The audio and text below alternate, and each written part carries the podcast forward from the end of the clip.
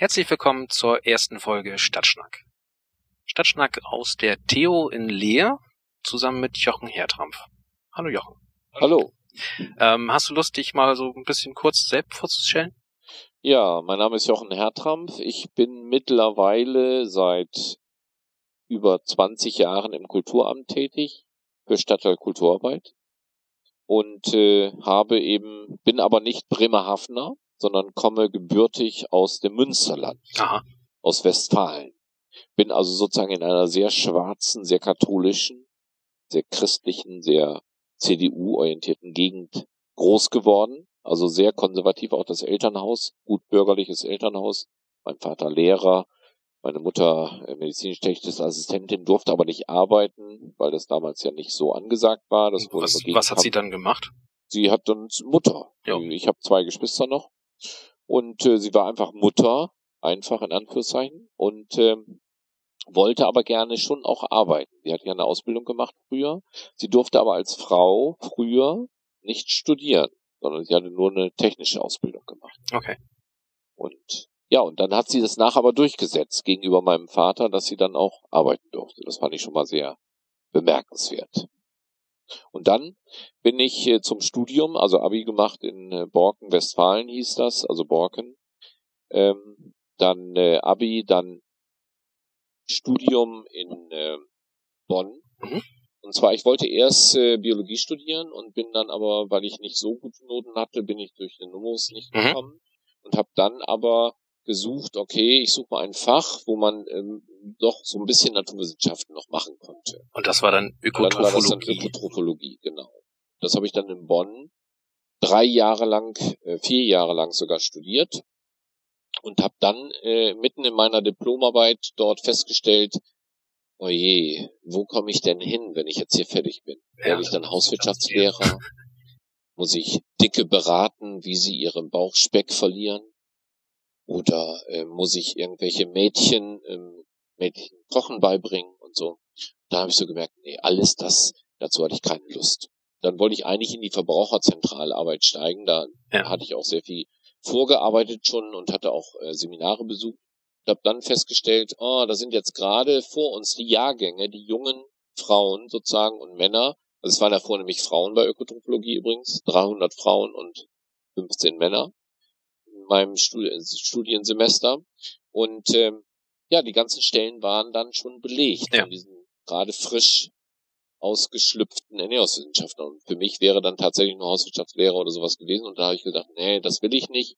Da habe ich einen anderen Anspruch und habe dann alles weggeschmissen. Also habe Mhm. meine Diplomarbeit mittendrin abgebrochen. Ich hatte auch einen Ja, sehr hohen Anspruch ja. an meine Diplomarbeit. Habe gemerkt, ich kriege sie auch nicht fertig in den drei Monaten. Habe alles weggeschmissen, habe dann ein Praktikum gemacht für ein halbes Jahr in einem Freizeitheim. Und das hat mir so gut gefallen, dass ich dann dachte, okay, studierst du Sozialpädagogik. Und das dann auch. Damals, das habe ich dann auch gemacht in Bremen. Bin dann also von Bonn nach Bremen, musste meine Eltern das erstmal beibringen, An weil die die, damals noch ja gar nicht. Rote Uni. genau, rote Uni, deswegen wollte ich da auch hin. Und das war meinen Eltern auch ein Dorn im Auge, aber sie haben mich trotzdem, obwohl sie das nicht gut fanden, eigentlich Mhm. unterstützt.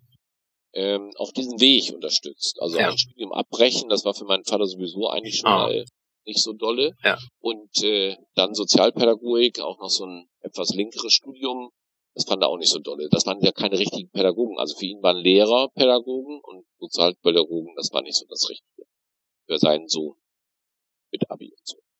Naja, und ähm, dann habe ich aber, weil ich zwischenzeitlich war ich ja immer noch nicht anerkannt als Kriegsdienstverweigerer. Ich habe verweigert, Mhm. bin aber äh, durch die Amts damals musste man Kreisversatzamt Antrag stellen, erste Instanz, zweite Instanz, dritte Instanz war dann beim Amtsgericht. Nochmal ganz kurz, um das richtig einzuordnen. Das war wann? Das war 1900, äh, also angefangen zu verweigern habe ich mit 18, also 1972 Mhm. und habe dann aber diese Verhandlungen gehabt, auch noch während meines Studiums. Und dann hatte man damals noch die Chance, dass man sagte, okay, wenn man im dritten Semester war, konnte man nicht eingezogen werden, auch wenn man noch nicht anerkannt war als Kriegsverweigerer. Und dann war es aber so, dann habe ich mein Studium abgebrochen. Wenn ich das offen gemacht hätte, Verstehe. wäre das ähm, gleich, hätte das gleich den Einzug zur Bundeswehr bedeutet, weil ich war immer noch nicht anerkannt. Also Mhm, wie gesagt, mhm. auch das Amtsgericht hatte meine Gewissensentscheidung nicht anerkannt. Und dann musste ich quasi mehr oder weniger offiziell noch Ernährungswissenschaft studieren inoffiziell habe ich Sozialpädagogik studiert. Was den Erfolg hatte, dass ich dann in Semesterferien musste ich nach Bonn wieder zurück, musste dann dort Teile der Prüfung ablegen, weil ich war ja offiziell nicht bestanden. Und das heißt, ich musste in nachfolgenden Prüfungszeiträumen musste ich Prüfung ablegen, damit ich noch weiter immatrikuliert war. Ja. Nur durch die Immatrikulation konnte ich geschützt werden vor der Bundeswehr. Und das habe ich bis 1979 betrieben. 1979 habe ich meinen Sozialpädagogik fertig gemacht, wurde ich endlich anerkannt als Kriegsdienstverweigerer. Und dann habe ich auch mein Examen tatsächlich in Ökotrophologie auch noch gemacht. Also das heißt, im gleichen ah, Monat ja. hatte ich zwei Diplome plötzlich. Auch nicht ja. schlecht. Und dann ähm, bin ich als Sozialpädagoge, habe ich äh, meine Arbeit geschrieben über alternatives, äh, alternatives Arbeiten in Projekten und äh, in Institutionen, was das bedeutet für einen Sozialpädagogen. Ich habe dort festgestellt mit meinen Kollegen, dass eigentlich die beste Arbeit ist, in einem Kleinstheim zu arbeiten, weil da eine ganzheitliche Lebenssituation für mich und mit den Jugendlichen oder mit den Kindern und für mich als Arbeitender entstehen würde. Also quasi so eine Art familiärer Zusammenhang, aber noch in einer, so einer Art Wohngemeinschaft. Dann haben wir, ich habe mich mit meinem Freund zusammen eine Arbeit gesucht danach, haben dann eine gefunden, nämlich in Jugendhof Osterndorf, das war hier in der Nähe in Beverstedt. Das war ein halbpädagogisches Kinderheim, Kleinstheim. Wir dachten, okay, das ist jetzt so richtig alternativ und da gehen wir jetzt hin. Das Alternative hat sich herausgestellt, es war gar nicht so alternativ, sondern sehr viel Stress, wenn man mhm. sich überlegt. Wir hatten 15 bis 18 Jugendliche zu betreuen, im Alter von 8 bis 18. Ja. Waren zwei frisch gebackene Sozialpädagogen, die eine Schicht hatten. Und eine Schicht ging von Montag, 10 Uhr, Dienstbesprechung, bis zum nächste Woche Montag, 14 Uhr. In, in was für einem Haus war das? Das war ein ehemalige Villa oder so ein ehemaliges Gutshaus. Mhm. Und da war das dann, waren die ganzen Zimmer für die Jugendlichen ja, gemacht ja. und unsere Unterkunft auch. Das heißt, in der Woche, wo wir den Dienst hatten, waren wir komplett dort. So mit gemeinsam kochen und, und genau. Wir waren Tag und Nacht dort. Ja.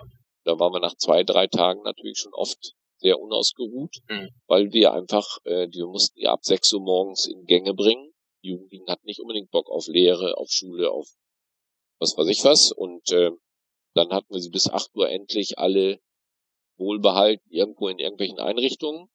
Und spätestens um neun oder zehn kamen die ersten Anrufe, holt uns die Jugendlichen wieder raus, weil die machen ihr Terz oder die stören und so. dann durften wir sie dann zu Hause beschulen. Jugendheim, äh, das heißt, wir waren also von morgens bis nachts eigentlich gut mit dem beschäftigt. Und das hatte, hatten wir anderthalb Jahre gemacht. Wir hatten in dieser, in dieser Zeit über, hatte ich über 30 Kollegen kennengelernt, die in den Parallelschichten gearbeitet haben. Es haben viele abgebrochen. 30? Viele haben das 30 in anderthalb Jahren. Wir waren immer zusammen, mein ja, Freund ja. und ich. Und äh, die anderen haben gewechselt.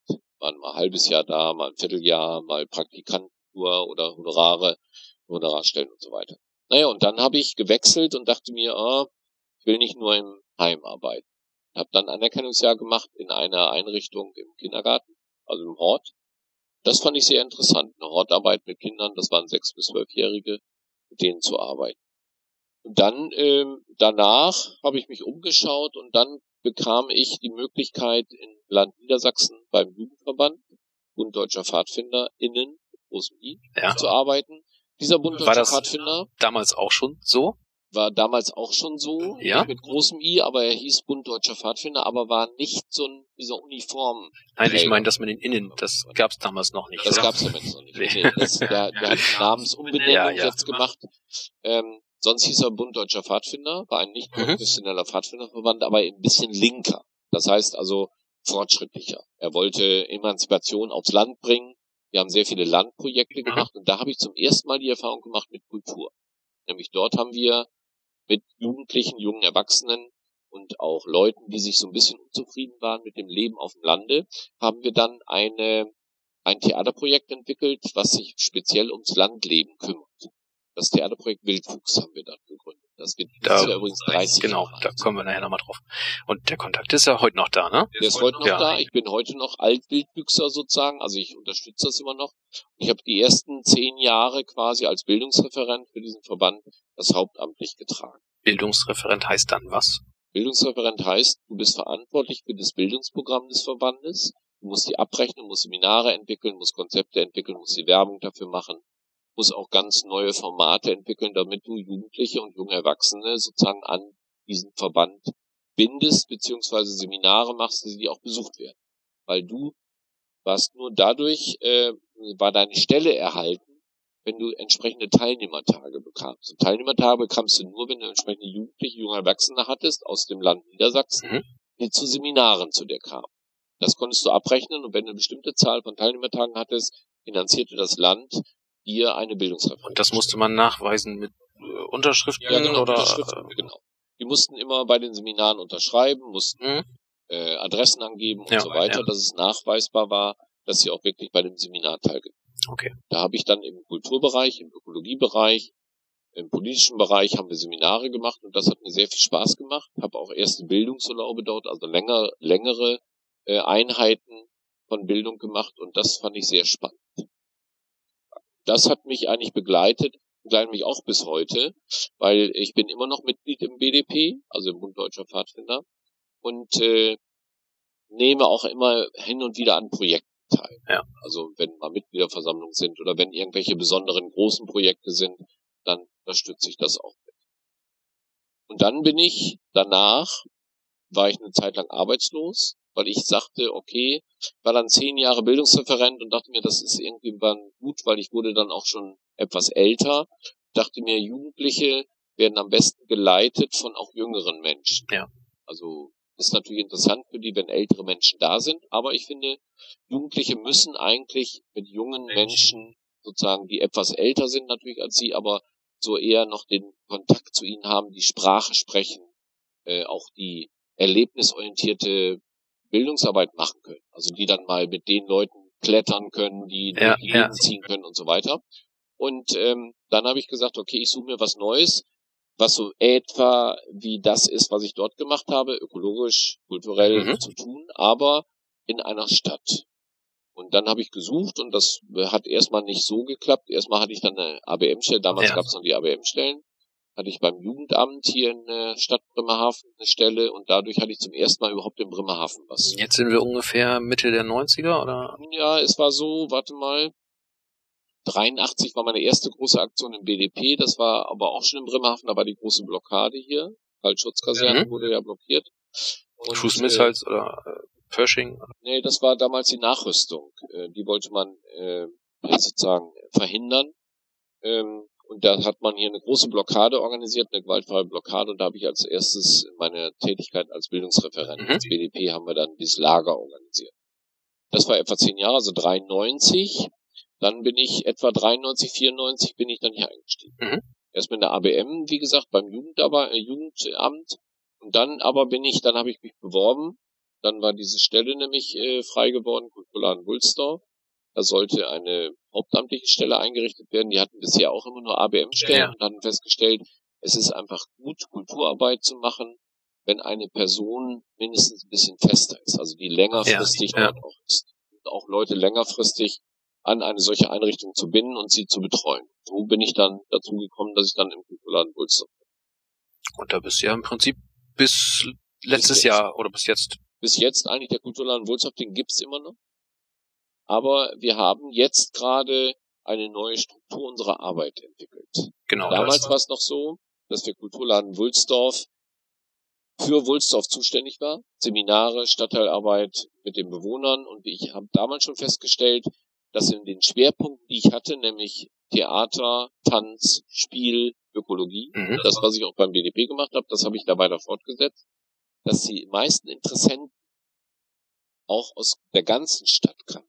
Ja. Also das heißt, die Seminare oder die Projekte oder die Veranstaltungen, die ich gemacht habe im Kulturladen, wurden zu 50 Prozent aus Wulsdorf besucht, mhm. aber die anderen 50 Prozent kamen aus dem Rest der Stadt. Weil nämlich in anderen Stadtteilen sollte ursprünglich auch eine Kulturladenarbeit entstehen. Es sollten insgesamt fünf Kulturläden entstehen damals. Das war nach der Kultur Welch, welche? Und zwar sollte noch in, äh, also in Grünhöfe ist der erste Kulturladen gewesen, ja. dann der zweite war Kulturladen Wulstorf, dann sollte im Bürgerpark Süd, ja. dann in Lehe und in Leerheide. Genau. Die sind nicht entstanden, weil das Geld nicht mehr da mhm. war. So blieben nur Kulturladen Wulstorf und Grünhöfe. Und ich habe mir dann gesagt, nachdem ich mir das so ein paar Jahre angeguckt habe in Wulsdorf, wie das so aussieht und wie die Leute auch das nachfragen, dass ich mir gesagt habe, es wäre doch sinnvoll, die Stadtteilkulturarbeit auch auszudehnen auf andere Stadtteile. So habe ich dann fürs Kulturamt, bin ich dann eingestiegen hier in Lehe. Damals gab es Urban 2, mhm. eine Entwicklung des Stadtteils in sozialer, kultureller und äh, wirtschaftlicher Hinsicht.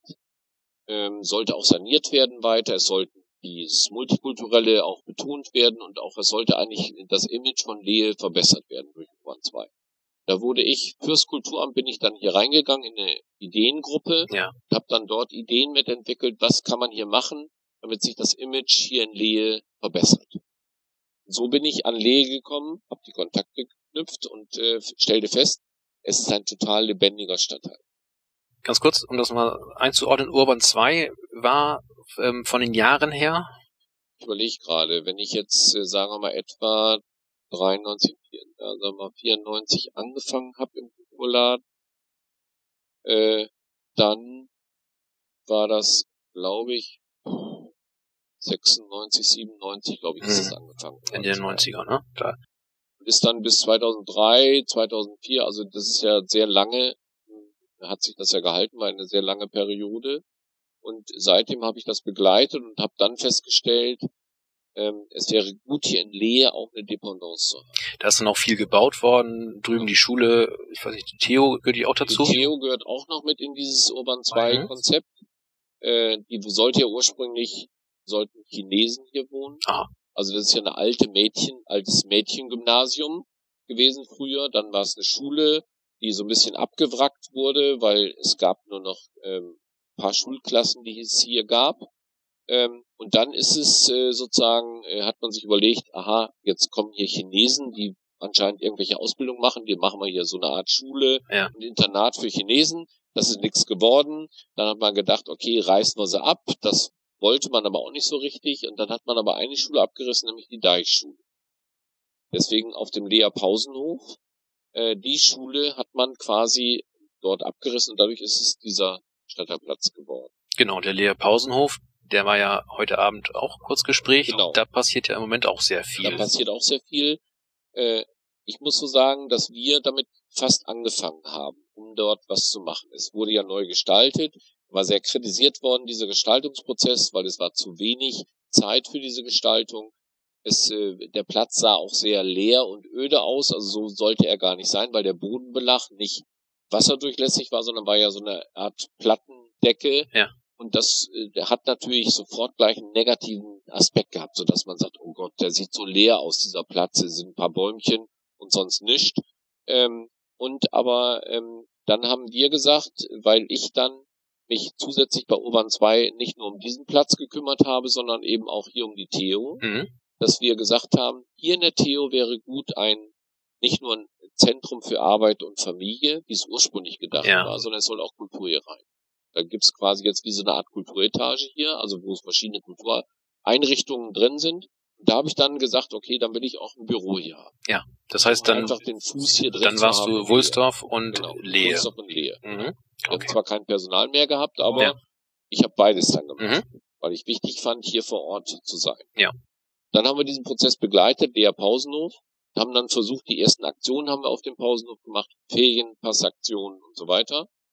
Und jetzt hat dann im Laufe der Zeit, hat der Bürgerverein Lehe sich sehr stark drum gekümmert und mittlerweile haben die ein richtiges Patenschaftsmodell. Patenschaftsmodell ähm, entwickelt, wo sie mit Ehrenamtlichen dort mhm. ähm, den Platz beleben. Und das wird mittlerweile immer stärker angenommen. Genau, das hat man heute Abend hier auch gehört. Ja. Vielleicht können wir mal kurz sagen, was heute Abend hier war. Also heute Abend war eine Sitzung von Vereinen und Institutionen aus Lehe, die miteinander abgestimmt haben, die Planung für 2013. Genau. Und da hat die eine Dame auch erzählt, dass jetzt ähm, der Lea Pausenhof ähm, permanent offen ist, ja, beziehungsweise so, äh, eigentlich ist es ja immer offen. Genau. Platz. Aber dass die Anwohner selber auf uns zuschließen. Genau. Das ist jetzt so was Besonderes. Genau. Das hatte früher das Gartenbauamt gemacht oder ein äh, Betrieb in der Nähe. Ähm, damals gab es eben auch keine Betreuung. Es war nur so, wenn wir was gemacht haben, wir haben das mal in Ferien mal für eine Woche gemacht. Mehr konnten wir es nicht und hatten mal, ja. mal diese oder jene Aktion dort gemacht. Und jetzt hat der Bürgerverein hat so ein kleines Häuschen dort, so ein kleines Spielhaus und hat dort dann mit Ehrenamtlichen zusammen eine solche tolle Arbeit entwickelt, dass mittlerweile dann, wenn sie da sind, der Platz brummt. Also da, wenn man da auf den ja. Platz geht, da sind über 100 Besucher von Erwachsenen, von Familien, von Müttern, Vätern und viele Kinder, alte, verschiedene Altersgruppen da. Und sie haben dann ein Spielreservoir, was sie dann anbieten. Ja. Und sie bieten sozusagen jetzt immer mehr an, wie man jetzt auch heute gemerkt hat. Das weitet sich immer mehr aus, dass sie dort äh, attraktive Aktionen anbieten für den Stadtteil, sodass dieser Platz immer mehr ein Stadtteilplatz wird. Genau. Ja Wenn ich das richtig verstanden habe, kommt das auch äh, von den Anwohnern. Ja, kommt also, von den Anwohnern. Genau. Die werden aber, das Wichtige ist ja, dass Leute da sind, wir nennen das immer so Kümmerer, die, werden sich angeleitet. darum kümmern, die dann sozusagen einfach da sind, um die ansprechbar sein. Ja. Die Leute brauchen, die dort auf den Platz gehen, die brauchen feste Bezugspersonen, die dort sind, die dort regelmäßig sind, mit denen man auch mal Probleme besprechen kann, mit dem Sozialamt oder mit dem mit zu Hause oder mhm. mit der Familie oder mit den Kindern. Das sind, das entwickelt sich da so die Struktur, dass man den Eindruck hat, es sind da sehr verlässliche Ehrenamtliche dort, die sich alle ehrenamtlich engagieren und die dann ansprechbar sind für die Menschen, die jetzt hier hinziehen, die hier wohnen, die einfach auf den Plätzen auch sind im Sommer, weil sie eben auch keinen Garten haben oder weil sie nicht sozusagen ja. zu Hause gerne sind. Mhm. Es gibt ja finde ich eine ganz tolle Mentalität, weswegen wir hier auch zum Beispiel gerne in den Süden fahren, nach Südeuropa. Wir genießen dort das Leben auf den Straßen, an den Plätzen, da ist ja alles draußen, da ist ja nichts mehr in der Wohnung. Da ist die Wohnung sehr klein und da ist alles auf der Straße. Und hier finde ich dieses Flair passt hier auch sehr gut zur Lehe. Und deswegen ist es toll, dass es so einen Platz da gibt, der mittlerweile so belebt ist, dass man sagen kann, bei schönem Wetter, da sind da wirklich zig Leute, die da einfach den Platz ja. als solchen nutzen. Dann ist ja auch Lehe so ziemlich Multikulti. Ja, ne? genau. Heute waren äh, türkische Kollegen hier genau. und äh, Portugiesen. Ja, also, also die sind teilweise nicht in diesen Gremien, aber es gibt sehr viel Kontakte in diesem Stadtteil und es ist fast jede Nationalität hier in Lehe vertreten. Das ist in anderen Stadtteilen eher nicht so. Ja. Also es gibt da auch begrenzte Ortsteile, wo das so ist, wie Grünhöfe oder mein Ortsteil, wo ich im Kulturladen Wulsdorf bin, im Norden von Wulsdorf. Ja. Da ist durchaus auch eine bunte Mischung an äh, Nationalitäten. Aber ich finde, Lehe als Ganzes ist sehr stark durchsetzt mit dieser Kultur, mit verschiedenen Kulturen. Und das finde ich das Lebendige und das Blühende hier in diesem Stadtteil.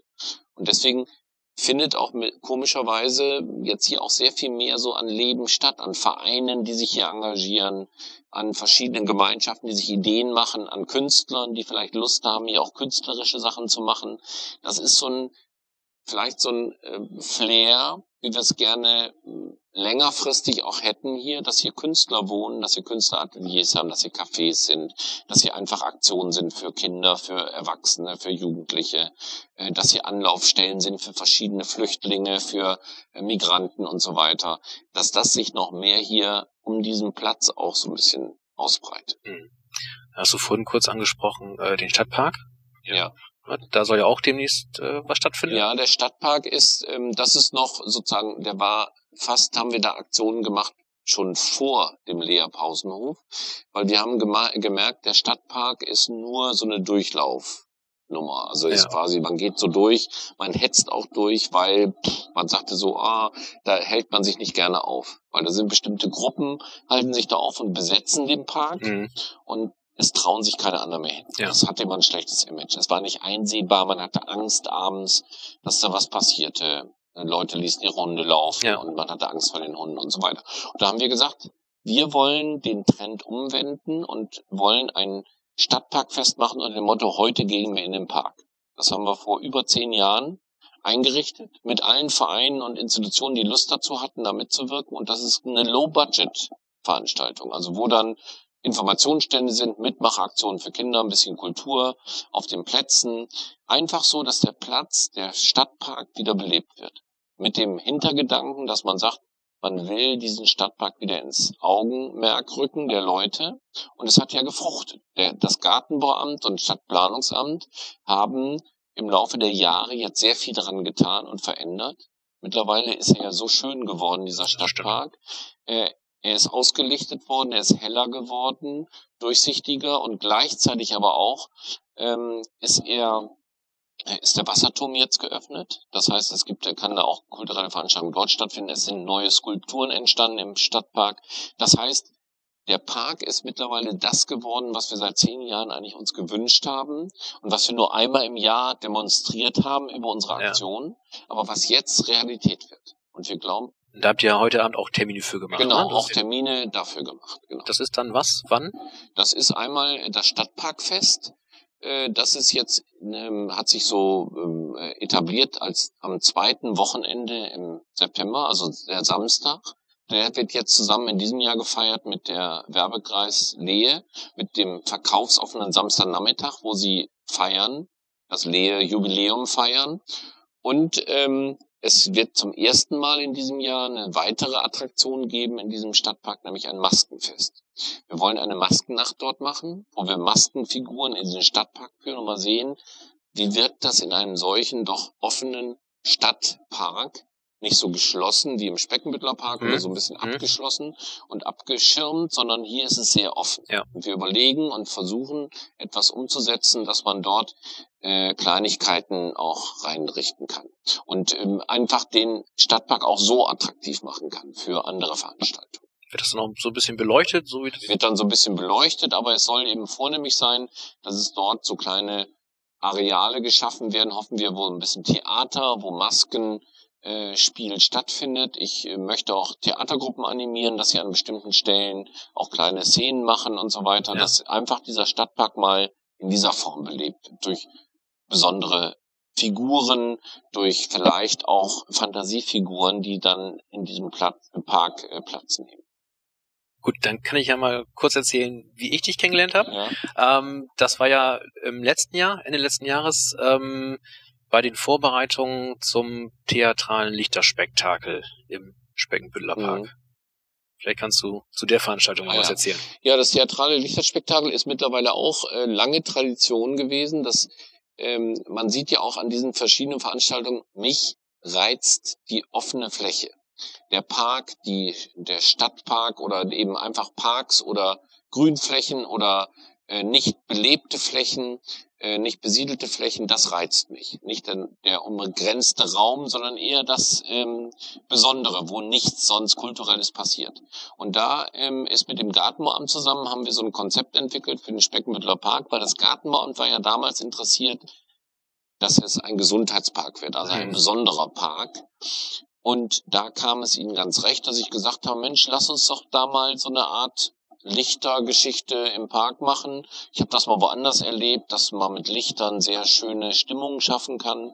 Und so haben wir dann angefangen.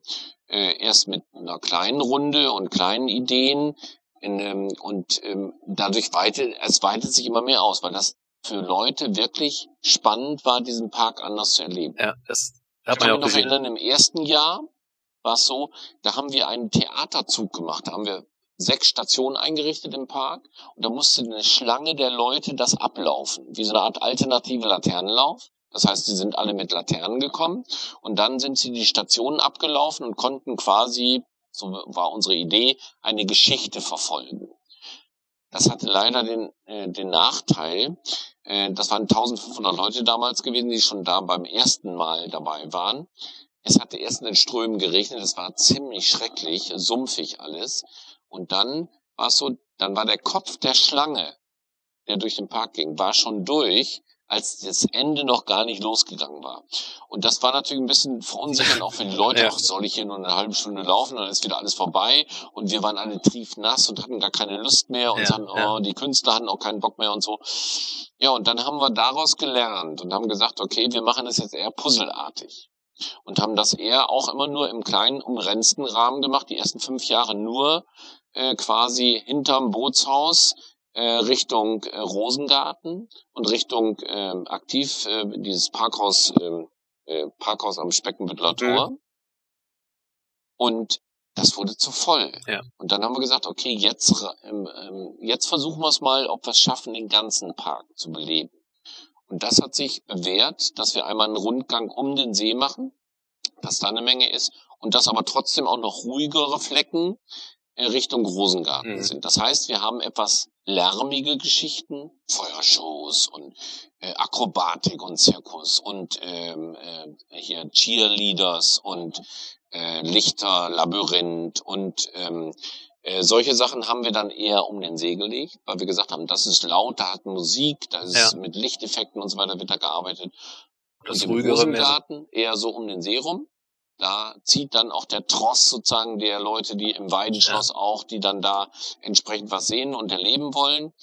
Und es gibt eine beschaulichere Ecke in den anderen Richtungen, wo man dann einfach eher was ruhigeres hat wo wir letztes Jahr zum Beispiel zum ersten Mal das offensiver durchgezogen haben, mit Hafenmusik, mit genau. leiser Musik, mit Schwarzlichttheater. Ja, Schwarzlichttheater, dann war äh, hier Alice. Äh, das ja, genau, Alice im Wunderland, so ein kleines Standbild sozusagen, also was aber auch ähm, sich ein bisschen bewegte. Die hatten sich eigentlich erst gar nicht groß was ausgedacht.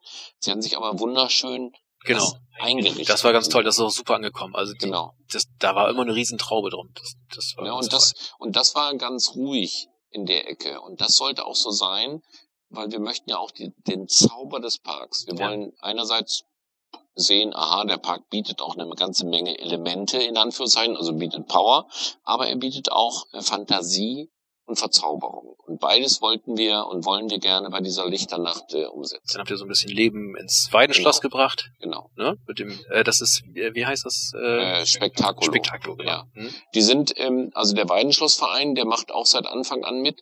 Der hat sich ja auch gegründet, als das Weidenschloss gegründet worden ist, damit sie dort auch Veranstaltungen mhm. machen können. Wir unterstützen das teilweise, indem wir da auch ein Sommerfest gemacht haben. Regelmäßig eigentlich, also das heißt, das Weidenschloss nutzen als Bühne mal einen Sonntagnachmittag für Familien und so weiter und Kleinkünstler aus Bremerhaven aufzutreten, auftreten zu lassen, die sozusagen nur Geld kriegen über das Einsammeln des Geldes und das klappt auch ganz gut. Und dann eben diese Lichternacht, wo die eben auch der Weidenschlossverein auch davon partizipiert, weil er selber einen kleinen Infostand und Verköstigungsstand macht, direkt am Weidenschloss und eben einfach von mir sozusagen durch die Mithilfe, die sie uns dann leisten beim äh, bei dem Einkassieren, äh, dann eben auch entsprechend ein bisschen was dafür bekommen. So, das Ganze ist natürlich viel Arbeit. Das habe ich dann auch, ja. auch miterlebt. Ähm, erstmal die ganzen Kabel legen. Das ist an dem Tag selber. Ja. Ähm, dann haben äh, Markus und Anja und äh, wie heißt die Dame aus Wulsdorf? Irina? Irina. Irina, ja. äh, hunderte von äh. Gläsern mit Teelichtern verteilt. Ähm, aber da gehört ja noch mehr zu. Dann muss abgesperrt werden. Äh, kannst du das mal erzählen, was so also es ist so, die, die Vorarbeit fängt ja sozusagen schon ein Jahr vorher an, indem wir Geldanträge stellen. Wir haben ja immer einen äh, guten Spender, sozusagen die Sparda Gewinn, äh, die Gewinnsparstiftung der Sparda Bank. Die unterstützt uns jedes Jahr, seit Jahren mittlerweile ja. mit einem festen Geldbetrag. Und ansonsten eben über diese Eintritte versuchen wir komplett das zu finanzieren. Das ist also quasi ein Low-Budget-Projekt. Das lebt davon, dass ich seit Anfang des Jahres immer Gruppen anspreche, wollt ihr dort was machen, wollt ihr dort was präsentieren. Das bereiten die auch speziell dafür teilweise vor. Wollt ihr künstlerisch tätig sein? Ich frage Künstler. Ich habe ja ein Kulturnetz, wo mhm. auch viele Künstler dabei sind, oder ein Kulturnetz, wo ich über E-Mail das rumschicke ähm, und anfrage, welcher Künstler hat Lust, vielleicht mit einer Kindergruppe, mit einer, Schülergruppe etwas vorzuproduzieren für die Lichternacht. Ich frage verschiedene soziale Einrichtungen ab. Habt ihr nicht Lust, für diese Lichternacht auch etwas herzustellen, was leuchtet? Ein kleines Theaterstück, kleine Tanzgeschichte oder so etwas. Das ist die lange Vorarbeit, die man dafür braucht, ja. um dann äh, letztendlich auf den Tag genau, also ich sammle das dann vorher alles, die Materialien, aber es ist dann tatsächlich so, dass man an dem Freitag früh um neun fängt man an und um 19 Uhr muss es alles stehen. Und das klappt nur, dass erstens äh, ich sehr verlässliche Helfer sozusagen eigentlich ein Team habe, was aber aus ganz wenigen Leuten besteht. Also wir sind insgesamt, sagen wir, fünf, sechs Leute, die das Technische umsetzen. Und dann aber die ehrenamtlich, also die ganzen Gruppen, denen sagen wir ja, wir legen euch da Leitungen hin, ja. Technik. Das andere müsst ihr selber mhm. regeln. Mhm. Und das machen sie auch. Ja. Weil sie sich dadurch auch einer großen Gruppe von Zuschauern präsentieren können. Sie haben da was von, nämlich indem sie sich da zeigen. Und das stecken sie eben an Arbeit rein in diese ganze Geschichte. Und die Umzäunung, das haben wir jetzt professionell machen lassen von Faden und vom Gartenbauamt zusammen, dass die das machen, weil wir haben das, seit zwei Jahren machen wir das erst weil wir festgestellt haben, ich komme nicht hin mit dem Geld. Die Sparda-Bank gibt eine bestimmte Summe, ja. 3.500 Euro, okay. Ich hatte über die Eintritte, wir haben das über Spenden gemacht. Wir haben immer gesagt, ein Euro kostet der Eintritt. Ich würde sagen, das muss man nochmal betonen. Äh, wir reden von einem Euro. Einem Euro. Ist nicht viel. Gut, manche Leute haben sich dann trotzdem angestellt. Und ähm, jedenfalls äh, war es dann so, dass ähm, uns viele durchgeflutscht sind. Wir haben etwa 2000 Euro mal eingenommen fanden wir schon toll. Da dachten wir, Mensch, nur durch Eintritt 2000 Euro, ist ja super. Da sind mindestens das Doppelte ist dann da. Nicht ja. 2000, sondern ja. vielleicht 4000 oder 3000. Und dann haben wir aber gesagt, okay, wir leisten uns die Absperrung, das kostet was, die Bauzäune zu leihen, Faden äh, kostet, macht das ja auch gegen Kosten. Bitte nochmal eben sagen, was Faden? Faden ist eine Beschäftigungsgesellschaft, die mit äh, Langzeitarbeitslosen arbeitet und die an Arbeit heranführt. Ähm, das kostet auch was an Regiekosten und so weiter und auch an Honorarkosten, die wir dann zahlen. Ähm, aber es rechnet sich. Wir haben gemerkt, die Kosten, die ich damit habe, komme ich dadurch wieder rein. Wir haben acht Eingänge, ja. die wir wiederum mit jeweils zwei Leuten belegen, den Haupteingang mit vier. Und äh, dadurch haben wir geschafft, in den letzten zwei Jahren über 5000 Euro einzunehmen. Das heißt, bei dem 1 Euro sind wir geblieben. Ja. Wir haben auch schon mal überlegt, gehen wir auf 2 Euro. Das würde uns vieles erleichtern, aber ich äh, scheue noch diesen Schritt. Weil, wie gesagt, manche sich auch schon mit diesen 1 ja. Euro beschweren. Also, wenn so eine Familie, fünf Kinder oder drei Kinder und zwei Erwachsene, wenn die 5 Euro zahlen, dann finden die das manchmal schon viel. Und ich finde, die essen da eine Wurst oder die essen, trinken was oder kaufen sich äh, ich habe zum ersten Mal einen Stand gemacht, um ein bisschen Geld einzunehmen mhm. mit diesen Knicklichter, äh, Knicklichter-Geschichten. Ja. Und das hat mir irre viel Geld eingebracht, weil die Leute tatsächlich kaufen, kaufen, kaufen, ja. diese ja. Sachen kaufen und ich mich dann frage, mein Gott, hätte ich, kann ich den, hätte ich auch als Eintritt nehmen können. Ne? Aber sie wollen lieber wenig Eintritt zahlen und dann dafür eher da was konsumieren. Kaufen und dann sollen ja. es halt tun. Man muss das mal betonen. Also drei, drei Feuerkünstler waren da, ja. äh, Akrobaten, die einen genau. Baum hoch. Äh, ja, also, das war auch was Besonderes, das war ganz toll. Akrobatik, ja. die an dem Baum äh, das gemacht haben, die von zehn Meter äh, sich an den Tüchern herabgelassen haben und da Akrobatik da gemacht haben. Also das fand ich auch erstaunlich. Das sind auch so ganz tolle Highlights, mhm. die wir haben. Das sind aber auch Leute, die aus Spektakulo erwachsen sind, also die dann aber auch Lust haben, in diesem in dieser Atmosphäre aufzutreten. Ja, da gibt es auch ein schönes Video von. Das genau. werde ich, glaube ich, auch verlinken. Das ist ganz Tolles toll. Video, ja. genau. Das ist super. Es gibt auch wunderschöne Bilder. Und ähm, das sind dann so für mich so Highlights auch, dass diese Feuer, dass es doch eine ganze Menge Feuerleute hier in der Gegend gibt, die so Feuergeschichten machen.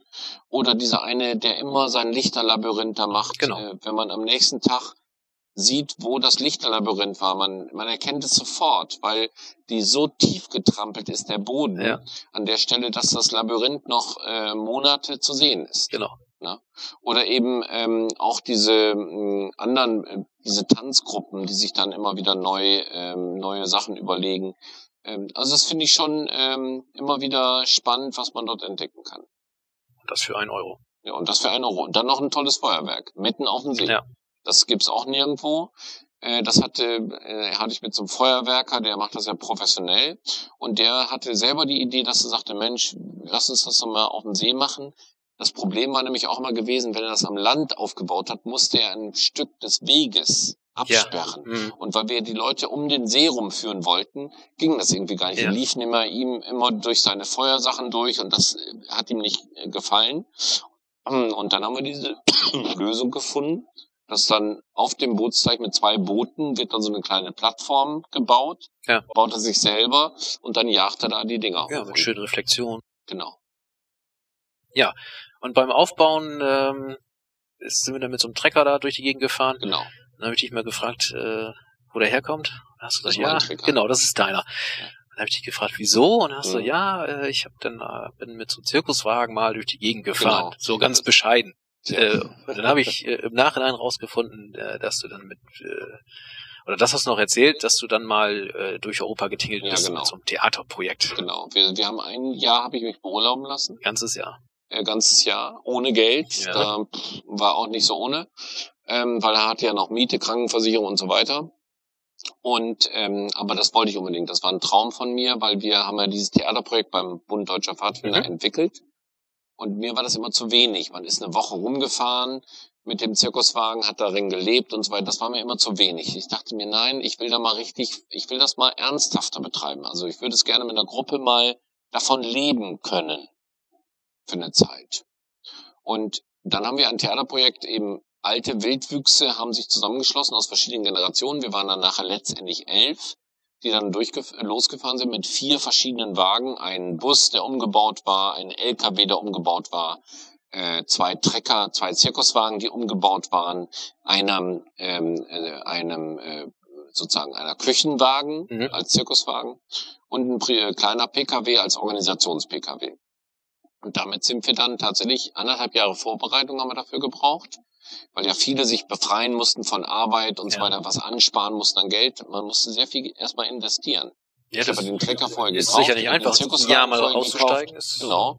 Und ähm, das, wie gesagt, alles nur dadurch, dass wir uns da zusammengetan haben und jeder hat das reingegeben, was er konnte. Ja. Die Studenten hatten nicht so viel, aber wenn man gearbeitet hat wie ich, man konnte, hat ein bisschen was gespart, was geerbt und das hat man da reingesteckt. Und dann ist man losgefahren als Gruppe und hat dann versucht, zumindest während des Treks, und wir sind ein halbes Jahr unterwegs gewesen ja. durch Europa, während des Treks nichts dazu zu buttern. Und das hat geklappt. Das heißt, ihr habt euch da tatsächlich euren Lebensunterhalt verdient. Genau. Durch ja, eure Auftritte. Genau. Also das teuerste war der Sprit. Diese ganzen Fahrzeuge verbrauchen ja irre viel Sprit. Ja. Also ein Trecker oder so ein LKW, so ein Bus verbrauchen einfach viel. Äh, aber eben auch Lebensmittel brauchten wir, wir mussten was essen, wir wollten einfach so unseren Hobbys frönen und wir haben alles davon bezahlt. Ja. Ob jemand geraucht hat oder ob jemand Alkohol trinkt oder Schokolade gerne isst oder sonst was, das sollte alles aus der gemeinsamen ja. Kasse kommen. Und das hat auch geklappt. Also ohne Neid oder dass man sagte, pff, der eine isst ja viel mehr oder trinkt viel mehr oder die Raucher, die hauen ja. sich da alles weg und so, sondern alle haben natürlich fürsorglich geguckt, ja. wie gehen wir mit dem Geld auch um, weil wir auch gemerkt haben, wie schwer es ist, teilweise auf der Straße Gelder zu bekommen für ein tolles Theaterprojekt, was wir dann hatten. Wir hatten teilweise den Eindruck, dass so ein Straßenmusiker mehr verdient, ja. als wir mit so einer gesamten Theatergruppe. Was, weil, was ja. habt ihr denn da vorgeführt? Weil ihr wart dann ja auch im Ausland und das ja. mussten die ja dann ja auch verstehen und, und das dementsprechend honorieren. Ja, es war, es hieß Monkey Wings. Ähm, und zwar war das eine ganz einfach, es war eine Parabel. Ja. Es war eine Familie aus Hähnen, drei Hähne, und eine Familie aus Affen. Wie das so will, die leben nebeneinander, haben gar nichts von miteinander zu tun. Und dann lernt ein Hahn eine Äffin kennen, verlieben sich natürlich, und beide wollen das nicht. Die Hähne finden das blöde, dass sie sich mit dem Affen, äh, dass der eine Hahn sich mit dem Affen abgibt. Und die Affen finden das blöde, dass sie sich mit dem Hahn abgibt. Und so gibt's Stress. Ja. Die wollen die entziehen, die, Familie, die, die beiden fliehen aber. Und dann entsteht ein Kampf. Richtig ein Krieg zwischen diesen beiden Kulturen sozusagen. Und dann spielen wir drei verschiedene Enden. Ah. Das heißt also, wir bieten drei Enden an dem Publikum so nach dem Motto, wie löst man das eigentlich, so ein Konflikt? Und wir, wir versuchen die Moral zu geben in dem Stück, dass man sagt, der Konflikt kann nicht gelöst werden, wenn er erstmal im Gange ist, sondern er muss in der Voreinstellung gelöst werden. Das, das heißt, man muss schon die andere Kultur als positiv wahrnehmen, dann entsteht gar nicht erst der Kampf. Das war aber überwiegend gespielt, wenig gesprochen. Nur, nee, nee, es war kaum gesprochen. Ja. Es war nur Grommelo, also nur ja. die Kunstsprache. Das meine ich, weil sonst kann man das ja schwer Bilder, im Ausland äh, genau, äh, durch spielen. Bilder hergestellt. Ja. Wir hatten ja, äh, glaube ich, insgesamt sieben Länder äh, äh waren wir, haben wir gespielt. Und ähm, wir hatten immer einen Eingangstext, wo wir kurz vorstellten, was das, worum es geht. Und den haben wir immer, wenn wir in ein neues Land gekommen sind, haben wir immer irgendjemanden gefragt, der da vor Ort war, im Café oder sonst wie, übersetzt uns das mal. Ja. Der so ein bisschen Englisch konnte oder Deutsch. Die Stationen waren? Stationen waren, ähm, wir sind ja richtig gestartet hier in Bremerhaven, sind einmal quer durch Bremerhaven, äh, quer durch Deutschland, ganz längs durch. Ja. Dann sind wir in Österreich, Italien, äh, Slowenien, Ungarn, und Slowakei. Und dann wieder Österreich und dann ja. Deutschland wieder zurück. äh, durch die neuen Bundesländer dann auch wieder. Ja. Das war eigentlich die, die weiteste Strecke war eben Budapest. Das war das, der weiteste Ort, wo wir gewesen sind. Da waren wir auf dem Szeged Festival, auf einem großen Musikfestival, die uns gekauft haben. Das hat man uns auch gewundert. Jeder von uns hatte ja vorher auch ein Land, wo er sich mit beschäftigen musste von hier aus und dann schon mal versuchen sollte, eine Aufführung zu verkaufen. Also dass wir dort einen ja. Anknüpfungspunkt ja. hatten, dass wir schon mal einen Gig zumindest hatten. Mhm. Und da wurden wir dann eben auch zum Festival äh, eingeladen, um uns rum irgendwelche Punkrock und sonstige Gruppen. Und wir spielten dann mittendrin in glühend heißer Sonne mit unserem Stück, mit unseren Anzügen. Das ist ja auch nochmal so, oh, das war so heiß. Wir hatten ja als, als Hühner, hatten wir so eine LKW-Plane, ähm, so richtig Plastik, ja. dann so Flocati-Hosen und eine und so eine so eine Bas äh, so eine so eine Bademütze. Und da, das war also wir haben getrieft, also das das lief richtig alles und wir stanken natürlich auch irgendwie, aber Gott sei Dank gab es ja überall Duschen irgendwo, wo man das dann auch hinkriegen konnte. Aber es war einfach ähm, dieses diese Erfahrung unterwegs zu sein, damit sein Geld zu verdienen, egal wie, auch mit kleinen Aktionen. Wir sind auch zu Kaufhäusern gegangen mhm. und haben dann gesagt, hier gebt uns Lebensmittel, die ein bisschen abgelaufen sind, wie Bremer Tafel zum Beispiel oder die ja. Bremerhavener Tafel, ja. um dann einfach unsere Essenskosten zu senken. Oder wir sind in Kostüm über so Märkte gelaufen, haben ein bisschen rumgehühnert, ein bisschen Witz gemacht und als die Leute angefangen haben zu lachen, haben wir dann, sind wir dann in die Stände gegangen, hatten uns vorher so einen Zettel gemacht, wo wir kurz beschrieben haben, wir sind eine Theatergruppe, wir hätten gerne ein paar Lebensmittel, können ja. sie uns verspenden, das in deren Landessprache, das so hingehalten. Und prompt haben wir manchmal Käse gekriegt oder zwei Kisten Gurken und so. Und dann musste man die verarbeiten und da haben wir eben eine Woche lang Gurkensalat und Gurkengemüse und Gurkensuppe ja. und was weiß ich. Aber wir haben uns davon dann auch ernährt, weil das hat unsere Kosten wieder gesenkt. Ja. Und so, und das, also dieses auf der Straße sein, unterwegs sein, ähm, immer wieder sozusagen auch das Wetter, die Strecke so anders zu erleben. Und das mit dieser geringen Geschwindigkeit. Das habe ich von dem damaligen Trick quasi mitgenommen in meine Arbeit. Denn dann habe ich hier angefangen, mit Zirkuswagen zu besorgen für meine Arbeit und habe jetzt einen Technikwagen, den ich außen, also alle stromunabhängig einsetzen kann, weil ich da Generatoren ja. äh, habe und auch Batterien einen Technikwagen mit Licht und Ton, dann haben wir einen Requisitenwagen, dann habe ich ein, äh, so ein Fahrzeug, so ein, ähm, so ein Fahrzeug, so was, was äh, als, als äh, Gruppenfahrzeug dient. Äh, dann habe ich jetzt ein umgebautes Naturerlebnismobil, wo ich Naturaktionen machen kann. Das heißt, immer mit dem Wagen unterwegs sein, irgendwo im Stadtteil sein, in Parks, auf Plätzen mhm. und so weiter. Das reizt mich. Häuser so feste Häuser, feste Räume, finde ich zwar auch interessant und gut, dass man sie hat, aber mich reizt das andere. Ja. Mich reizt das nicht vollkommene, nicht das, das äh, auch so ein bisschen abgebrochene, der Charme sozusagen des Schäbigen. Das finde ich, ähm, das reizt mich in meiner Arbeit. Oder die verborgenen Winkel zu entdecken, die verborgenen Teile, auch hier in Lehe, was wir hier so machen. Ja. Das dient alles dazu, auch der Lea Kultursommer mit unseren Stadtteilwanderungen, mit den Krimis, die wir hier auf der Straße durchführen. Das dient alles dazu, eine Stadt, ein Stadtteil auch in den Straßen interessant zu machen. Genau, da wollte ich mal kurz überleiten. Die ähm, Heike Eulitz, die hat nämlich ähm, damit geholfen, abends noch die, die Teelichter einzusammeln. Ja. Und die hat ja auch bei dem ähm, Krimi hier mitgespielt. Genau, genau. Sie hat bei dem Krimi mitgespielt und das war auch so eine, ähm, so eine irre Idee von mir, die ich äh, vor Jahren mal hatte, wo ich sagte, ich würde gerne mal in Lehe ein, ein Krimi spielen.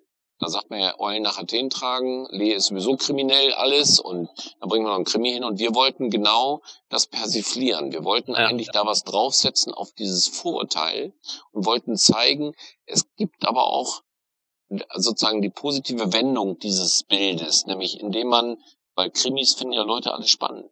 Und dann lass uns was Spannendes hier machen, dass Leute hier hingezogen werden und mal die Angst verlieren, durch bestimmte Gegenden zu gehen. Und so haben wir das erste, den ersten Krimi mit R. von Bell zusammen entwickelt mhm. hier, der eine Geschichte geschrieben hat.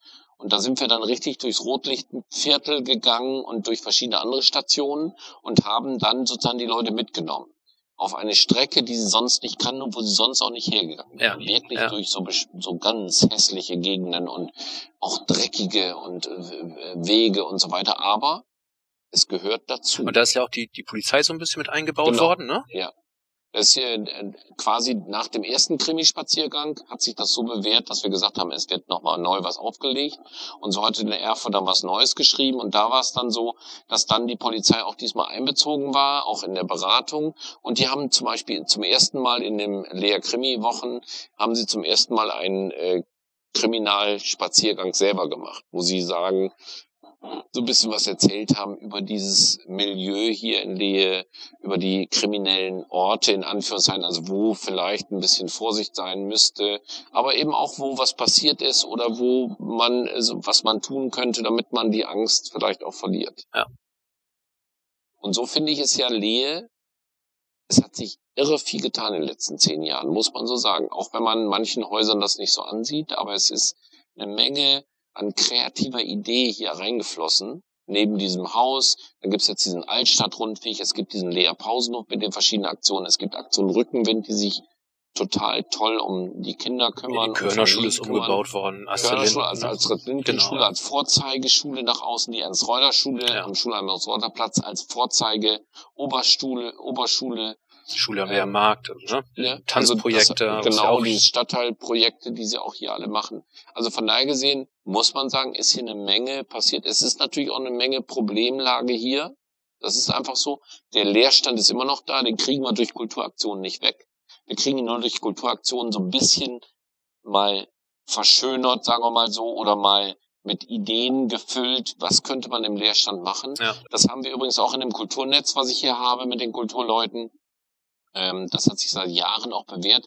Die erste große Aktion war eben Kulturstadt Leerstand, wo wir die ganzen Leerstände, also viele Leerstände Läden als Ateliers und Galerien umgerüstet haben. Mal nur ein Wochenende. So Zwischennutzung? Sowas? Genau, als Zwischennutzung. Ja. Und das war sehr erfolgreich, die erste Aktion. Und darauf haben sich dann vier, fünf Jahre lang immer wieder in einzelnen Stadtteilen solche Aktionen gebildet. Und mittlerweile hat sich das auch verselbstständigt. Jetzt zum Beispiel gibt es diese Künstlergruppe in Geestemünde, Kunst 35, die jetzt gerade neu in einem leerstehenden Laden wieder sich geöffnet hat, das ist auf der Tradition entstanden, dass wir mal Kunst statt Leerstand gemacht haben. Da ist, glaube ich, mein alter Kunstlehrer. Godard. Godakowski, ja.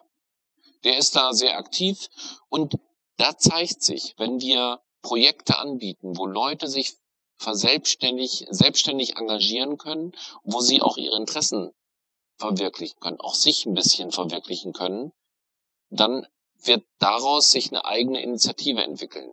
Da muss ich jetzt gar nicht mehr dabei sein und bin ich gar nicht mehr dabei. Ich bin nur noch als Zuschauer. Ja. Aber ich merke, es hat die Wurzeln in unserem damaligen Projekt, wo wir uns speziell um diesen Leerstand gekümmert haben und gesagt haben, da muss Kultur rein. Wenn schon nichts anderes, dann sollte wenigstens zeitweilig Kultur da rein, damit man einfach zeigt, wie es gehen kann. Und so sind ja auch viele Einrichtungen geschaffen worden, auch hier in Lehe, die längerfristig jetzt schon mit Kultur gefüllt sind. Kulturinseln in der Hafenstraße zum Beispiel oder der Kulturpavillon, wo Salzorn Meer seine ja, Fest genau, bei Kistner, Kistner den ich gemietet habe, ah, ja. angemietet, äh, persönlich angemietet äh, vom äh, von Seeschall Immobilien und mhm. quasi untervermietet habe an Salzorn Meer. Ja. Und Salzorn Meer macht dort ganz tolle Arbeit, tolle Kurse ja. und die ziehen auch eine Menge Leute Absolut. an sich. Und so entsteht aus Kultur durchaus auch was Stabiles. Mhm. Und da ist eben ein Leerstand neu entwickelt worden. Der Leerstand in der alten Bürger, der ja da war, haben wir mitentwickelt mit dem äh, Stadtteilmanagement dort zusammen, dass dort jetzt ein kleines Theater ist, dieses Theater Piccolo. Piccolo, genau. Zum Beispiel ist jetzt da eine Künstler- und Designwerkstatt, also diese äh, Keramikwerkstatt, äh, hat sich angesiedelt, Kulturinsel hat sich dort angesiedelt, der Stadtmanagement ist da hingegangen. Also das heißt, da tut sich eine Menge aufgrund dieser sag mal, Vorerfahrung, die bestimmte Leute mit Leerstand gemacht haben, dass sie gesagt haben, wenn ich mich da engagiere und wenn ich da eine Idee habe, kann ich möglicherweise das auch positiv nutzen. Ja, ich denke, das braucht eine Zeit, bis sich das so verselbstständigt, aber genau. dann kann das auch funktionieren. Ja. Ähm, Lea Kultursommer?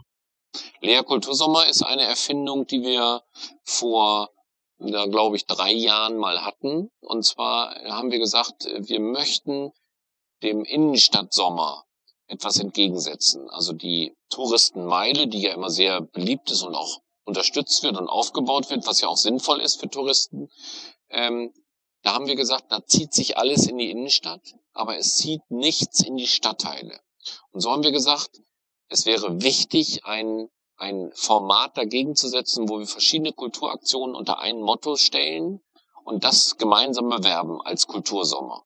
Und so haben wir das dann erfunden und Erfo Bell als Regisseur, aber eben auch als Initiator mit der verschiedenen Projekte für den Lea Kultursommer. Mit dem zusammen habe ich das dann quasi federführend die ersten Jahre gemacht und mittlerweile ist die Gruppe größer geworden.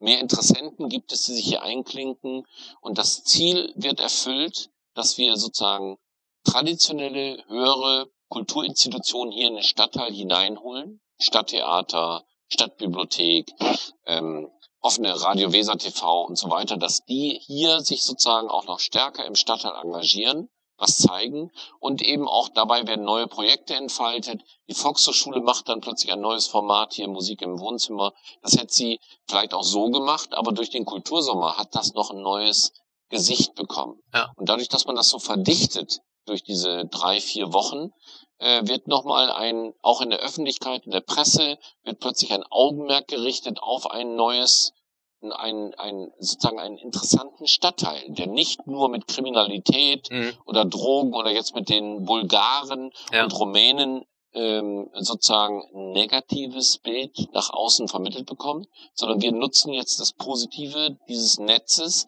dass jetzt verschiedene Gruppierungen sich da eingeben und auch mit den verschiedenen Kulturen sich eingeben und auch Lust haben, ja. in diesem Kultursommer dabei zu sein. So. Das ist quasi ein neues Format, wo wir sagen, das ist für Lehe das vielleicht eine imagefördernde Maßnahme, die vielleicht in fünf, sechs, sieben Jahren so weit kommt, dass Leute aus der ganzen Stadt schon wissen, aha, äh, nach dem Basar Maritim kommt der Lehe Kultursommer. Ja, dafür habt ihr heute Abend ja auch schon jede genau. Menge Termine gemacht. Genau. Gut, ähm, Wulsdorf haben wir, Lea haben wir. Ja. Und jetzt bist du in Grünhöfe. Jetzt bin ich in Grünhöfe. Ähm, da bin ich mit meinem Kollegen zusammen. Mein Kollege ist ja da schon seit Jahren, also noch ein Jahr vor mir quasi als Kulturladen Grünhöfe angefangen. Das ist der Herr, das ist der Herr, der auch äh, Kino im Hafen macht. Kino im Hafen entwickelt hat, der kommunales Kino der Vorsitzende ist, also der im Filmbereich mhm. sehr prominent hier unterwegs ist und auch sehr versiert und fachlich äh, kompetent hier ist, während ich sozusagen eher in diesem Theater- und Open-Air-Performance-Bereich aktiv bin. Ja. Und jetzt ist die Situation die, ähm, wir sind immer noch einzelne Mitarbeiter. Das heißt, wir sind zwei Mitarbeiter, jeder für seinen Stadtteil quasi zuständig. Wir hatten früher mal eine ganze Herde an ABM-Stellen, ja. auch Künstlern, Kulturpädagogen, die viele Impulse in den Stadtteil und in die Kulturarbeit gegeben haben, die gibt's nicht mehr. Diese Programme gibt's nicht mehr. Es gibt keine Leute mehr, die wir längerfristig einstellen können. Es gibt Personalstopp ja. in der Stadt. Das heißt, wir kriegen keine Mitarbeiter mehr, keine langfristigen, noch nicht mal eine Bürokraft. Und dann haben wir gesagt, habe ich gesagt, bin eigentlich ziemlich verrückt, wenn ich jetzt hier Kulturbüro Lehe und Kulturladen Wulsdorf mache. Immer alleine. Wir müssen jetzt vielleicht nochmal ein neues Konzept entwickeln für die Kulturarbeit im Bremerhaven, für die Stadtteilkulturarbeit, wo wir zusammenarbeiten. Mhm. Eher noch enger zusammenarbeiten, dass wir zumindest zu zweit, die wir nun hauptamtlich und längerfristig hier beschäftigt sind, ein Team bilden. Ja. Und daraus hat sich das dann der Gedanke entwickelt, wir machen was zusammen und dann haben wir lange drüber nachgedacht, an welchem Ort, ziehen wir nach Grünhöfe, ziehen wir nach Wulsdorf, vielleicht in die ehemalige Fichteschule dort, mhm. in das leerstehende Gebäude, oder ziehen wir nach Mitte in die Bürger, ja. wo sich eine kleine Kulturszene ergibt, oder hier in diesen Räume und das Einzige, was realistisch war, war dann das DLZ, weil da noch ein Raum frei war, der als Büro sehr gut nutzbar ist, weil dort eine Radiowerkstatt und Videowerkstatt vom Kulturladen Grünhöfe noch angesiedelt genau, ist. ist technisch gut ausgestattet. Technisch gut ausgestattet. Von daher gesehen, denken wir mal so, ist es gut, äh, das mal auszuprobieren, wie das geht, mit einem gemeinsamen Konzept für die Stadt Stadtteilkulturarbeit zu machen. Und das zu zweit, mehr noch zu zweit. Wir haben sonst immer, jeder hat so alleine gekämpft, hat zwar ähnliche Sachen gemacht, wir haben uns auch gut ergänzt, aber jeder hat da auch so seine Stile gehabt, seine Ideen gehabt und hat das wenig ausgetauscht. Ja. Das versuchen ja, wir jetzt in diesem neuen Team äh, zum zusammenzukriegen und wir versuchen auch ein gemeinsames Logo jetzt zu entwickeln, einen gemeinsamen Namen zu entwickeln, um dann nach außen offensiver aufzutreten und äh, klar zu machen, wenn Stadtteilkulturarbeit gefragt ist, dann wendet euch bitte an uns. Ja. Dass, dass da ein, eine, eine Anlaufstelle ist. Genau, eine Anlaufstelle ist, die natürlich nach außen schwärmt, wie man jetzt so sieht. Ich mhm. habe ja hier noch einen Schlüssel von der Theo. Den behalte ich auch. Das schließt sich auch nicht aus. Ne, die Theo möchte auch gerne, dass wir hier nach wie vor noch unsere Treffen machen, ja. weil sie versteht sich ja auch als Stadtteilzentrum.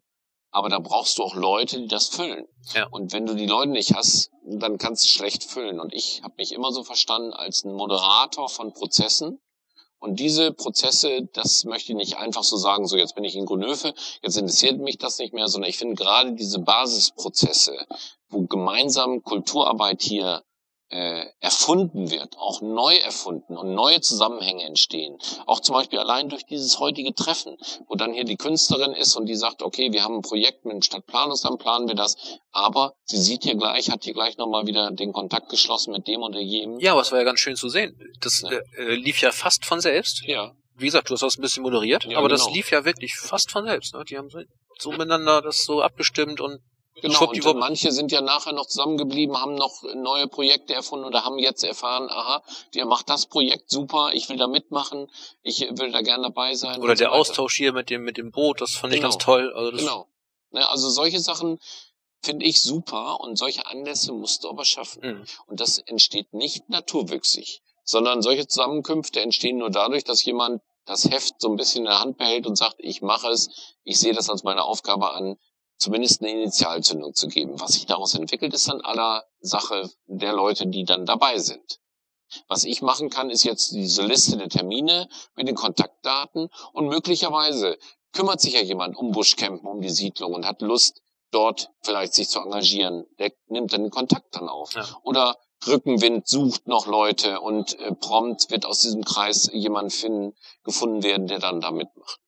Genau das ist ja. so meine Idee, von diesen verschiedenen Netzen. Deswegen bin ich auch in verschiedenen Netzen auch aktiv dabei und versuche dort immer wieder hinzuhören, mitzubekommen, was läuft da, um das dann wiederum in andere Netze ja. hineinzuspeisen. Ja. Ähm, das Ganze kostet ja auch immer Geld. Ja. Ja. Ich habe einen Haushalt. Also ich habe einen Haushalt, der durchaus, also jetzt für eine Einzelperson okay ist, wo ich sage, das Geld habe ich für eigene Projekte, merke aber, ähm, wenn ich zum Beispiel jetzt daraus eine Person finanzieren möchte, wo ich sage, die, mit der würde ich gerne im Team, im Tandem längerfristig arbeiten. Das reicht nicht aus. Also zum Beispiel mit denen schon sehr eng zusammenarbeite, immer wieder Projekte mache. Wir können mhm. nur zusammenarbeiten, weil ich immer wieder mit ihm zusammen neue Projekte mir ausdenke und auch Projektanträge stelle. Jetzt ist heute Abend ganz oft äh, der Name Win gefallen. Ja, Win, Wohnen in Nachbarschaft, das Aha. ist ja das, äh, wo man als Arbeitsgruppe Gelder beantragen kann für Projekte, die in den verschiedenen Stadtteilen sind. Und das ist zum Beispiel auch eine Geldquelle, in Anführungszeichen, mhm. die ich für Projekte anzapfe, die ich hier umsetzen will. Der Topf kommt woher? Der ist äh, kommunal, ja. aus dem kommunalen Haushalt, insgesamt 500.000 Euro pro Jahr, den die zur Verfügung stellen für die verschiedenen Stadtteile hier in Bremerhaven. Es gibt vier ja. Bezirke, wo dann immer drei Stadtteile in einem Bezirk quasi sind. Und dafür gibt's dann so knapp 120, 125.000 Euro. Und ähm, die werden dann verteilt über Beiräte. Mhm.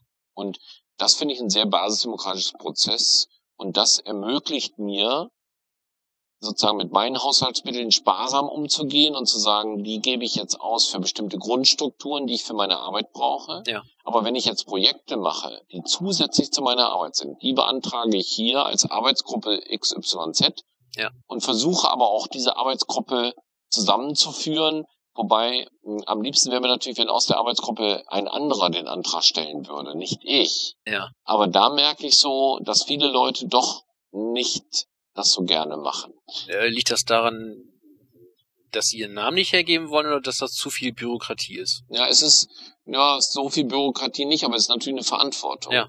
Du übernimmst eine Verantwortung, wenn du einen Geldbetrag XYZ kriegst, mhm. übernimmst du die Verantwortung, das vernünftig abzurechnen. Du bist dafür auch sozusagen als Person haftbar. Das heißt, wenn du nicht richtig abrechnest, dann sagt dir natürlich derjenige, ja. dem du gegenüberstehst, äh, das geht gar nicht. Ne?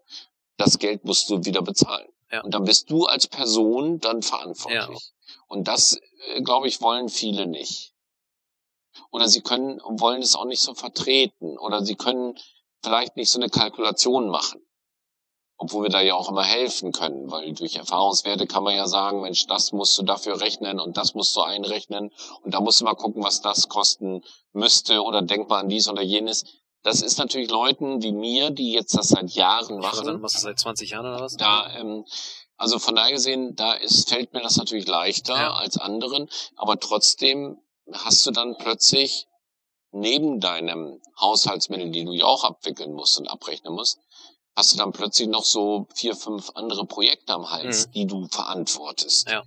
Wo auch das Umsetzen wichtig ist. Also du bist dann plötzlich der in der Bedrulle, dass du dann dafür verantwortlich gemacht wirst, auch inhaltlich.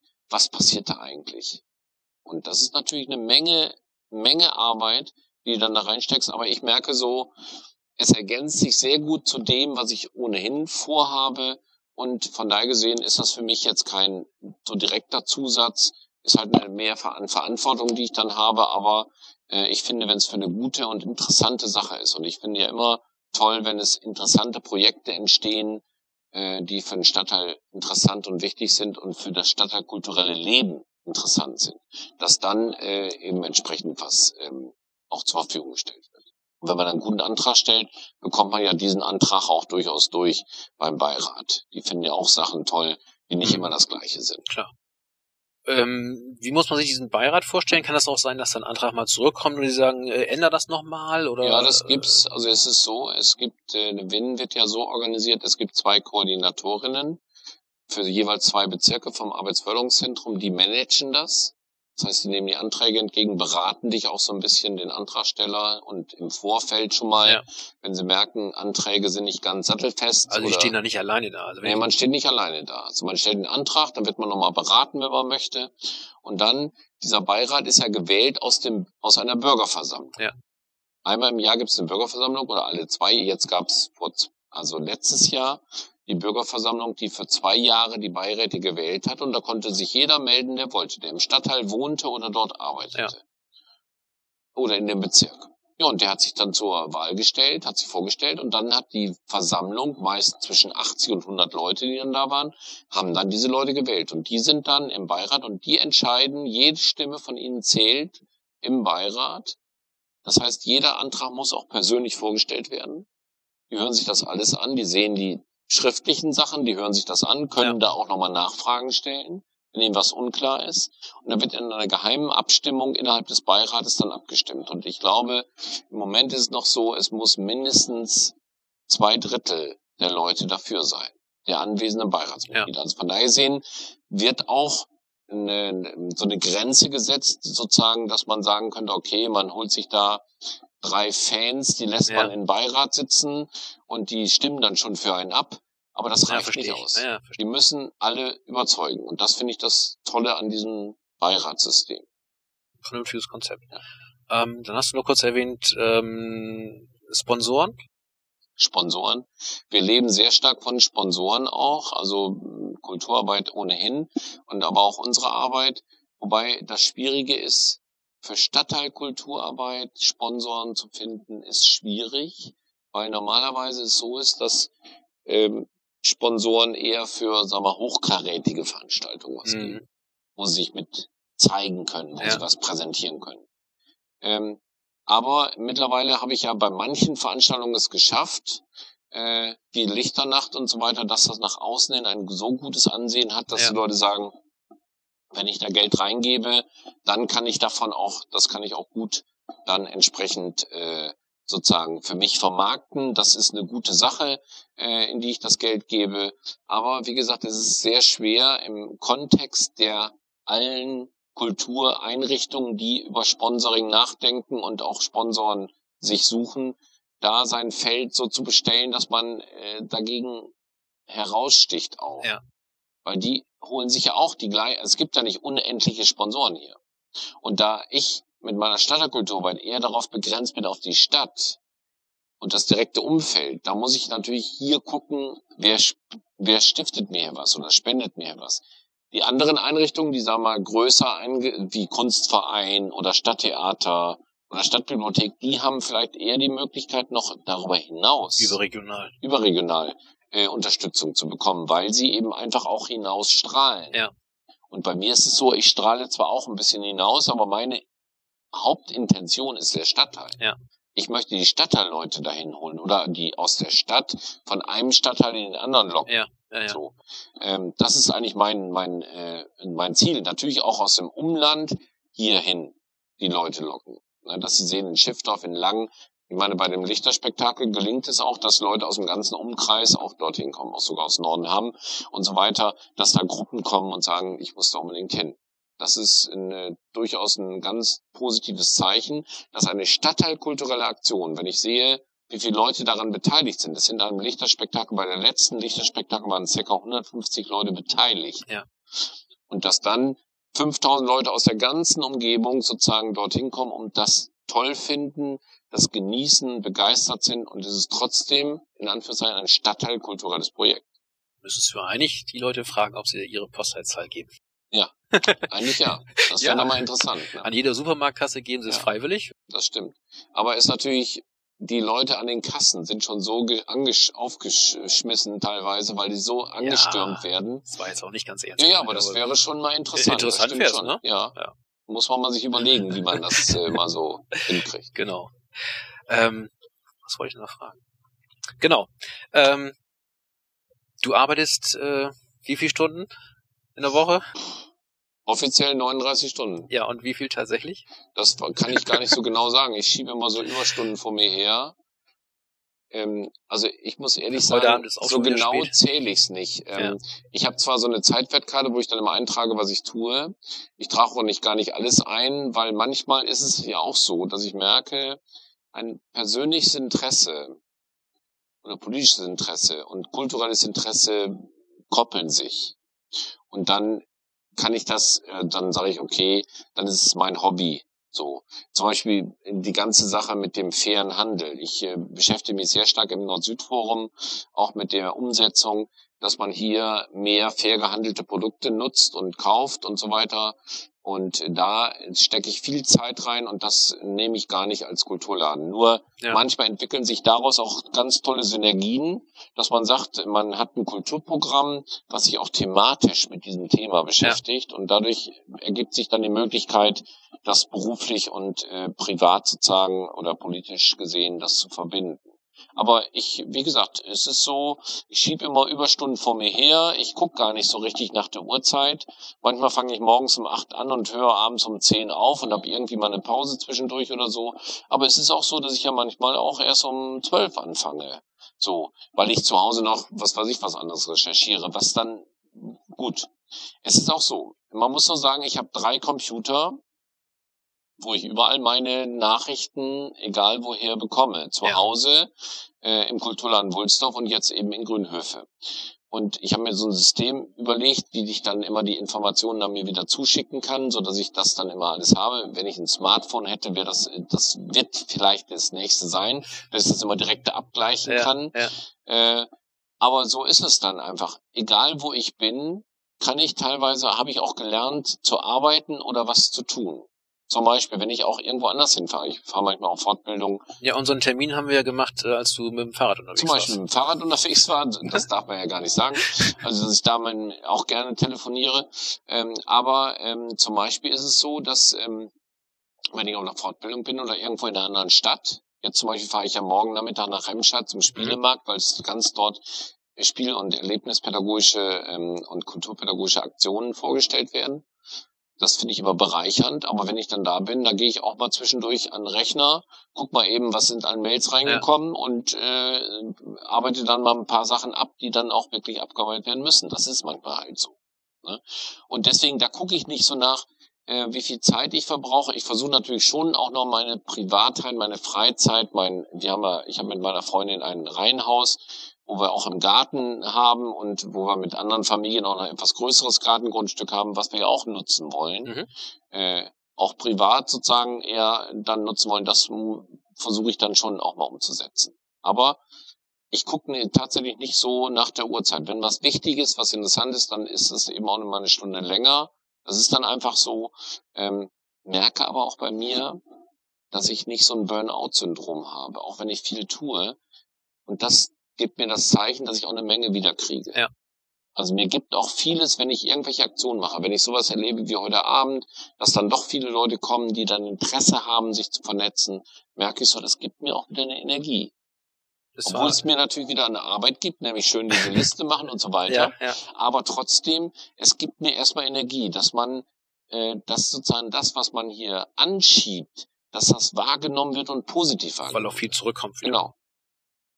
Und bei der Lichternacht genauso. Man ist da ja. fertig. Man ist da von morgens acht bis morgens anderen Morgen, äh, also wenn die letzte Glühbirne da abgedreht ist, ich glaube, so gegen zwölf, eins sind wir da raus. Ja, aber das kann ich nachvollziehen. Also ich habe das ja miterlebt, wenn man da morgens anfängt aufzubauen ja. und dann nachmittags die einzelnen ersten Künstler kommen ja. und dann anfangen aufzubauen und man langsam merkt, oh, das funktioniert ja. und dann plötzlich abends die ganzen Leute kommen und ja, plötzlich äh, mehrere tausend da sind. Genau, und dann einfach das Echo ist, da merkt man so, Mensch, es hat sich gelohnt. Genau. Und das ist das, was es einem bringt. Also wenn man merkt, man, es hat einen Sinn wofür ich mich engagiere. Es nimmt, es nehmen Leute wahr. Es ist nicht nur für mich persönlich oder für drei Hanseln, sondern es ist schon für ein paar mehr interessant. Mhm. Dann finde ich, ähm, dann hat das, äh, dann kriegt, bringt mir das was. Ja, nun bist du ungefähr 20 Jahre älter als ich. Ähm, wie lange möchtest du noch machen? Ja, ich mache das bis zur Rente.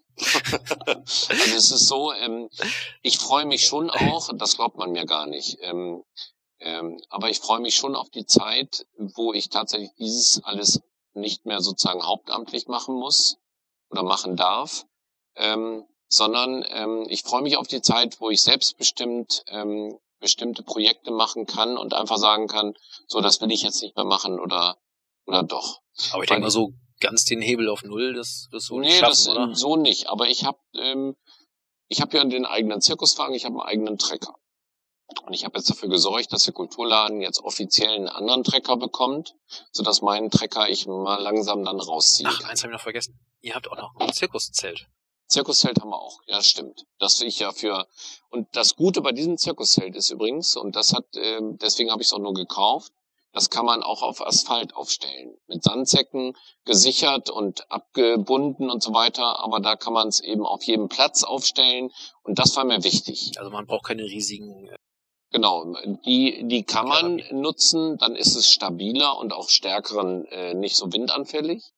Äh, aber wir haben ja immer Bauwagen, Trecker äh, dabei, an dem wir das dann auch meist festbinden mhm. können, mhm. dass es nicht ganz wegfliegt, wenn es denn mal wirklich windig wird. Ähm, aber das hat sich schon so tolle Dienste erwiesen, weil das ist quasi wie ein Raum, den ich egal wohin stellen kann, es ist ein Raum. Und da kann ich mit Leuten was machen, weil es ist immer, Manchmal braucht man sowas Abgeschlossenes. Auf einem Riesenplatz so ein Zelt, das hat was, weil es dann so wie so eine Art kleine, kleine Idylle oder sowas hat, wo du dann eine Veranstaltung machen kannst, da geht das nicht verloren. Du bist in einer Gruppe zusammen, du bist in einer, und da passen ja 100 Leute rein. Äh, und das ist eine gute Größe für Veranstaltungen, für Stadtteilfeste ähm, und so. Das ist also super, dieses Zirkuszelt, genau. Das ist eben super. Und ich habe auch eine Werkstatt, wo alles das repariert wird. Das habe ich auch nochmal angemietet. Äh, und wo meine ganzen Zirkuswagen stehen. In Lehe stehen die. Ähm, ich habe mittlerweile, glaube ich, sechs oder sieben Wagen, ähm, die ich quasi dann hin und wieder dann bewege und für irgendwelche Aktionen nutze. Das heißt, wenn du dann mal in Ruhestand gehst, dann bleibst du uns trotzdem erhalten. Ja, ich bleib dann, also es ist erstens so, ich habe dann ja, also mein großer Traum ist schon noch mal wieder mal los mit dem Zirkuswagen und Trecker zu ziehen. Äh, auch gerne mit einer kleinen Gruppe vielleicht oder so, oder auch alleine mal, ich weiß es nicht. Ähm, das ist noch so ein Traum, den ich auf jeden Fall, sobald ich in Rente bin, und das dauert ja noch, also so schnell geht's ja noch nicht, 65 Jahre und sieben Monate muss ich ja arbeiten. Und äh, ob ich früher gehe oder nicht, das weiß ich noch nicht. Meine Freundin muss sowieso länger arbeiten. Von daher gesehen ist es blödsinnig, wenn ich dann zu früh schon alleine da zu Hause rumhänge. Das bringt ja auch nichts. Ähm, dann erwartet sie noch, dass ich das Haus putze oder so. Und das will ich ja nun auch nicht so unbedingt. Ich bin da nicht so ein Hausputzer und Hauspfleger, sondern ich bin eher so jemand, der gerne unterwegs ist. Und von daher gesehen, das will ja. ich dann nutzen, wenn ich diese freie Zeit habe. Noch viel mehr interessante Sachen kennenlernen, viel mehr an selber an was teilnehmen. Ich komme ja neben dem Organisieren komme ich ja kaum dazu, selber was zu machen. Also ich spiele ja selber gern Theater. Ja. Oder ich würde gerne da noch mehr machen und mehr lernen und dann auch äh, an anderen Stücken teilnehmen. Das kann ich gar nicht, weil ich die Zeit gar nicht habe.